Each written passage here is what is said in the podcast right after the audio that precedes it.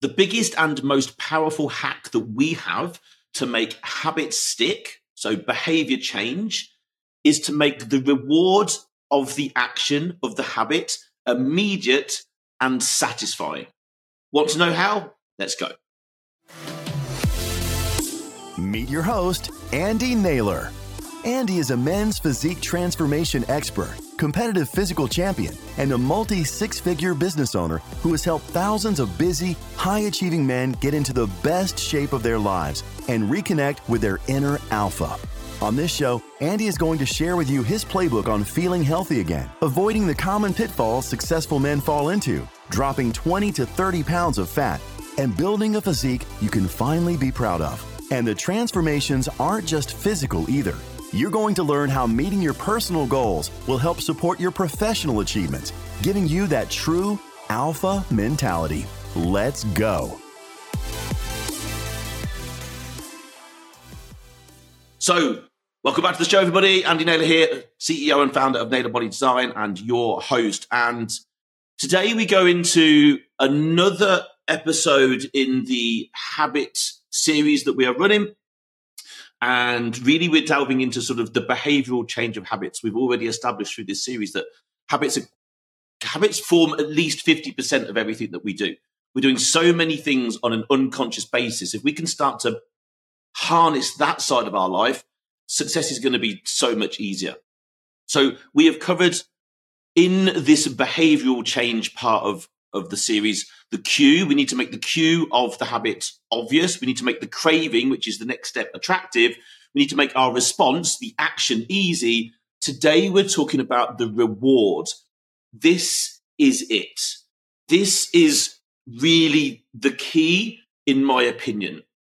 The reward because it's the thought of the reward that kicks up dopamine, and it's dopamine that basically runs the show. Let's just be clear about that. The, the cue, the craving, the response are all just the pathways, the steps towards the reward, the kickback, the payoff. And so, our goal here in terms of behavior change is to make the reward, well, immediate and satisfying. Immediate and satisfying. Okay. Examples. Now, as you know, and as I've mentioned a couple of times, a lot of my learnings, and the reason I've actually done this series is because I have recently read the book Atomic Habits by James Clear. It's insanely insightful. I, I would recommend everybody go read it. And the I'm going to read from it, and I'm going to read um, really just the example of of how to make a reward satisfying and how how powerful that can be, yet how simple. So, in the late 1990s, a public health worker named Stephen Luby left his hometown in Nebraska. He bought a one way ticket to Karachi in Pakistan. Karachi was one of the most populous cities in the world, and by 1998, over 9 million people called it home. A lot of people. It was the economic center of Pakistan and a transportation hub with some of the most active airports and seaports in the region. In the commercial parts of the town, you could find all of the standard urban amenities and bustling downtown streets. But in Karachi, was also uh, it was one of the least livable cities in the world. Over 60% of Karachi's residents lived in squatter settlements and slums. These densely packed neighborhoods were filled with makeshift houses cobbled together from old boards, cinder blocks, and other discarded materials. There was no waste removal system no electricity grid, no clean water supply. When dry, the streets were overrun by a combination of dust and trash. When wet, they become a muddy pit of sewage. Mosquito colonies thrived in pools of stagnant water. Children played amongst the garbage. Unsanitary conditions led to widespread illness and disease. Contaminated water sources caused epidemics of diarrhea, vomiting, and abdominal pain. Nearly one third of children living there were malnourished. With so many people crammed into such a small place, viruses and bacterial infections uh, spread rapidly. It was a public health crisis that had uh, brought Stephen to Pakistan. Okay. Luby and his team realized that in an environment with poor sanitation, the simple habit of washing your hands could make a real difference to health of the residents. But they soon discovered that many people were already aware that hand washing was important. And yet, despite this knowledge, many residents were washing their hands in a haphazard fashion. Some people just run their hands under water quickly, others would wash only one hand. Many would simply forget to wash their hands before preparing food. Everyone said hand washing was important, but few people made a habit out of it. The problem wasn't knowledge. The problem was consistency. Uh, that's when Luby and his team partnered with Procter and Gamble to supply the neighborhood with Safeguard soap. Now, compared to your standard bar of soap, using Safeguard was a more enjoyable, satisfying experience. In Pakistan, Safeguard was a premium soap. The study participants uh, commonly mentioned how they liked using it. The soap foamed easily. The people were able to lather their hands with suds. It smelled great.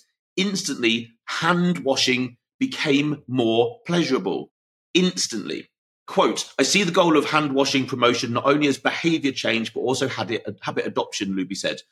It is a lot easier for people to adopt a product that provides a strong positive sensory signal, for example, mint taste of toothpaste, than it is to adopt a habit that does not provide pleasurable sensory feedback, like flossing's one teeth.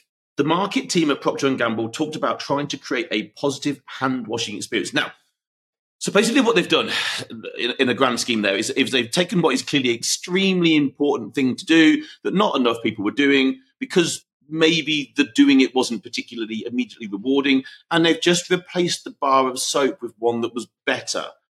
The people then got a better experience washing their hands. Now, within months, the researchers saw a rapid shift in the health of children in the neighborhood the rate of diarrhea fell by 52%, pneumonia by 48%, and a bacterial skin infection fell by 35%.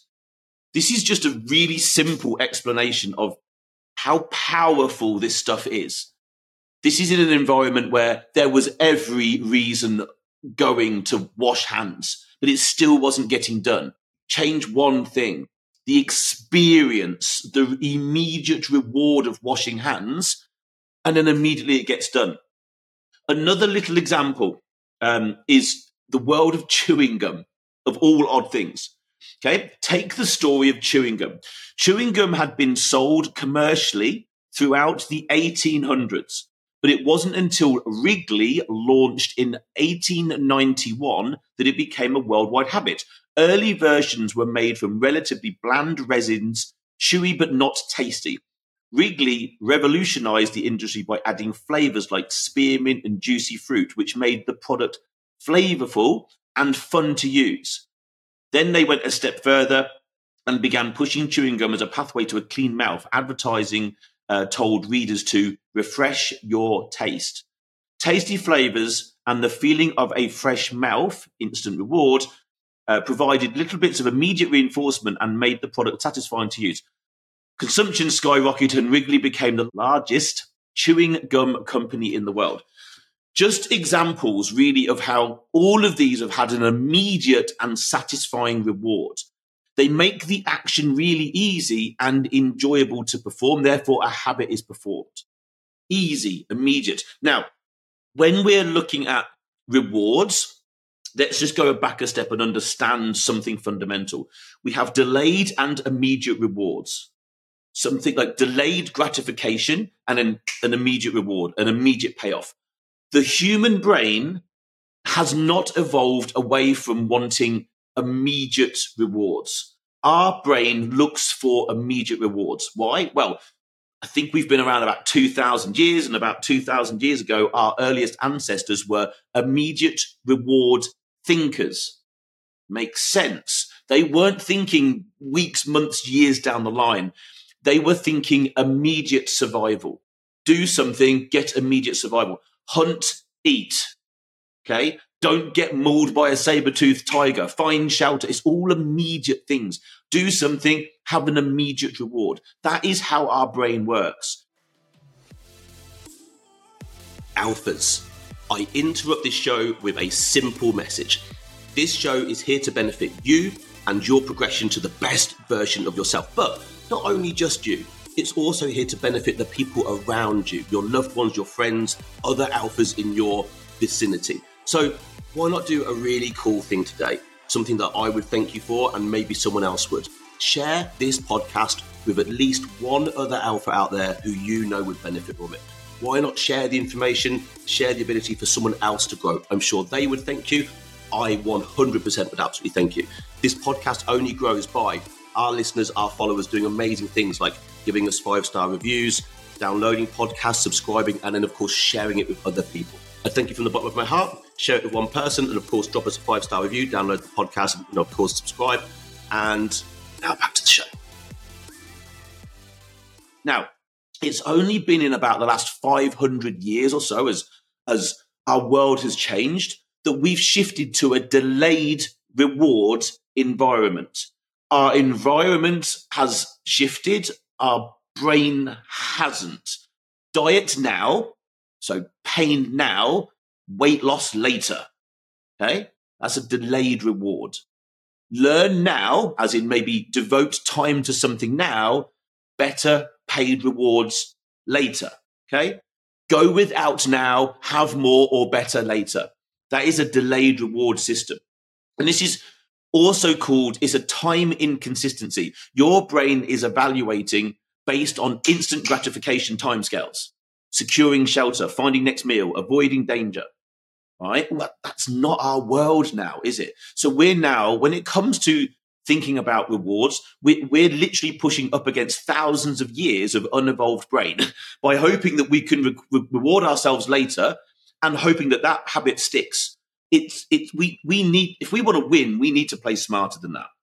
We have to find just again simple, simple, easy ways to I don't want to say trick our brain, but shall we just say reward our brain now for something, even though really possibly the the, the behavior, the habit is going to kick back further down the line. Okay, we need to get an instant reward. Um, this is playing into our brain's natural desire and tendency for some sort of instant gratification. So the the way in which I would I would suggest and encourage to try this is the instant gratification won't necessarily be the kickback from the reward. Think about it. Diet now, uh, weight loss later. Well, we, we can't make weight loss happen now. Like, so we can't use that as the instant gratification. We've got to find something else. So let's find feeling successful the the feeling of being a success is a huge reward. It feels like a step forward in something. The, the feeling of success is a reward in of itself. In a perfect world, the habit for the ha- doing the habit would be the reward, but it clearly doesn't work like that because we need something instant. So, and also in the early adoption of a new habit, it normally requires some sort of sacrifice, doesn't it? Right? You need to eat less, need to move more, need to go to bed early, need to not have a drink at the weekend. So we we need to end the behavior with some sort of success, even though the, the real success might be f- way further down the line. We need to end the initial behavior with some sort of success and immediate reward. Okay. Dopamine, ah, we then get tricked around to going around it again. So here's a really simple example. Let's say let's say you need to stop eating out so often and so much because it's stopping you from losing weight. Okay. So you need to lose weight. That's the goal, right? That's going to take time and hap- happen sort of down the road. That's not going to happen immediately. Okay. So you need to lose weight. You can't use that as the immediate reward. Okay. So you've got to somehow make the not going out for nice foods a success. Here's one way you could do it. Open up a separate bank account or a separate part of your bank account and label it something that you want, something that you need, something that you desire. For example, family holiday fund, new leather jacket, city break with the missus, house extension. I don't know. Something that means something to you. Now, each time you oh, would normally go out for something to eat or you, you, oh, shall we go out? Shall we not? And you decide not to, you transfer the average amount of money that you would have spent into that account. Okay? Because you were going to spend it anyway. So transfer it into that account. You now get an instant reward, instant success and gratification because you see that you've just got one step closer to a completely different goal. two birds, one stone, anybody. So the, you've now not gone out for something to eat. You've moved one step closer to the losing weight goal, but you've also just moved one step closer to another goal, which is, I don't know, like family holiday. Easy. Like super, super simple, but you've now got immediate gratification for not doing the thing that you probably wanted to do. You've moved towards two goals. Really, really easy. But you can then go further. Maybe you pass up on a, you know, a night going out for drinks, move some money over. Maybe you skip your morning luxury latte and favorite chocolate filled pastry, which would be mine, move some money over. Instant rewards all over the place. You're rewarding yourself for going without something to move towards a bigger purpose, getting in shape, you know, losing weight, whatever it might be. But at the same time, you're this is just one way that you can move towards another goal at the same time. It, super simple. Go looking for ways to reward yourself for doing whatever it needs to be done to move towards the goal. Even though the goal, right, the, the losing weight, the whatever it might be, is, is, is weeks and months down the road, that's not immediate success. That's why this always feels difficult because our brain is wired for immediate gratification. So just find a way to create immediate gratification. Just think, how, how could I make this action feel good? What can I do? This was a really easy example. So this is possibly one of the most important. I think if you can find ways to get immediate gratification um, and a feeling of success, and I mean a true feeling of success from doing something that you might not always want to do, you'll be so much more successful, so insanely more successful. Okay. The laws of behavior change. Make it obvious if you want to add it in make it attractive, make it easy, and make it satisfying. Make it an instant reward. The more you can do that, the more you will start to have a, a truly impactful movement forward in the 50% of the things that you're doing habitually every day. You get a handle on those, you're unstoppable. So I hope that today has been useful, nice and short and sharp keep your rewards as immediate and as satisfying as possible, and you will make progress. I hope you've enjoyed this. I hope you found something useful. As always, a like, um, give me some feedback, download, share with a friend, whatever it might be. I thank you. I'll see you on the next episode.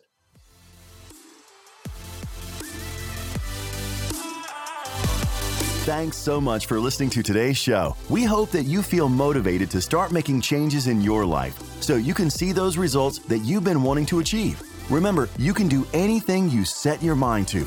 If you love the show, please leave us a five star review and make sure you tell your friends. If you'd like to connect with Andy, you can find him on Instagram at Andy underscore Naylor underscore pure underscore elite underscore pro. I'll leave a link in the show notes as well. Talk to you again soon.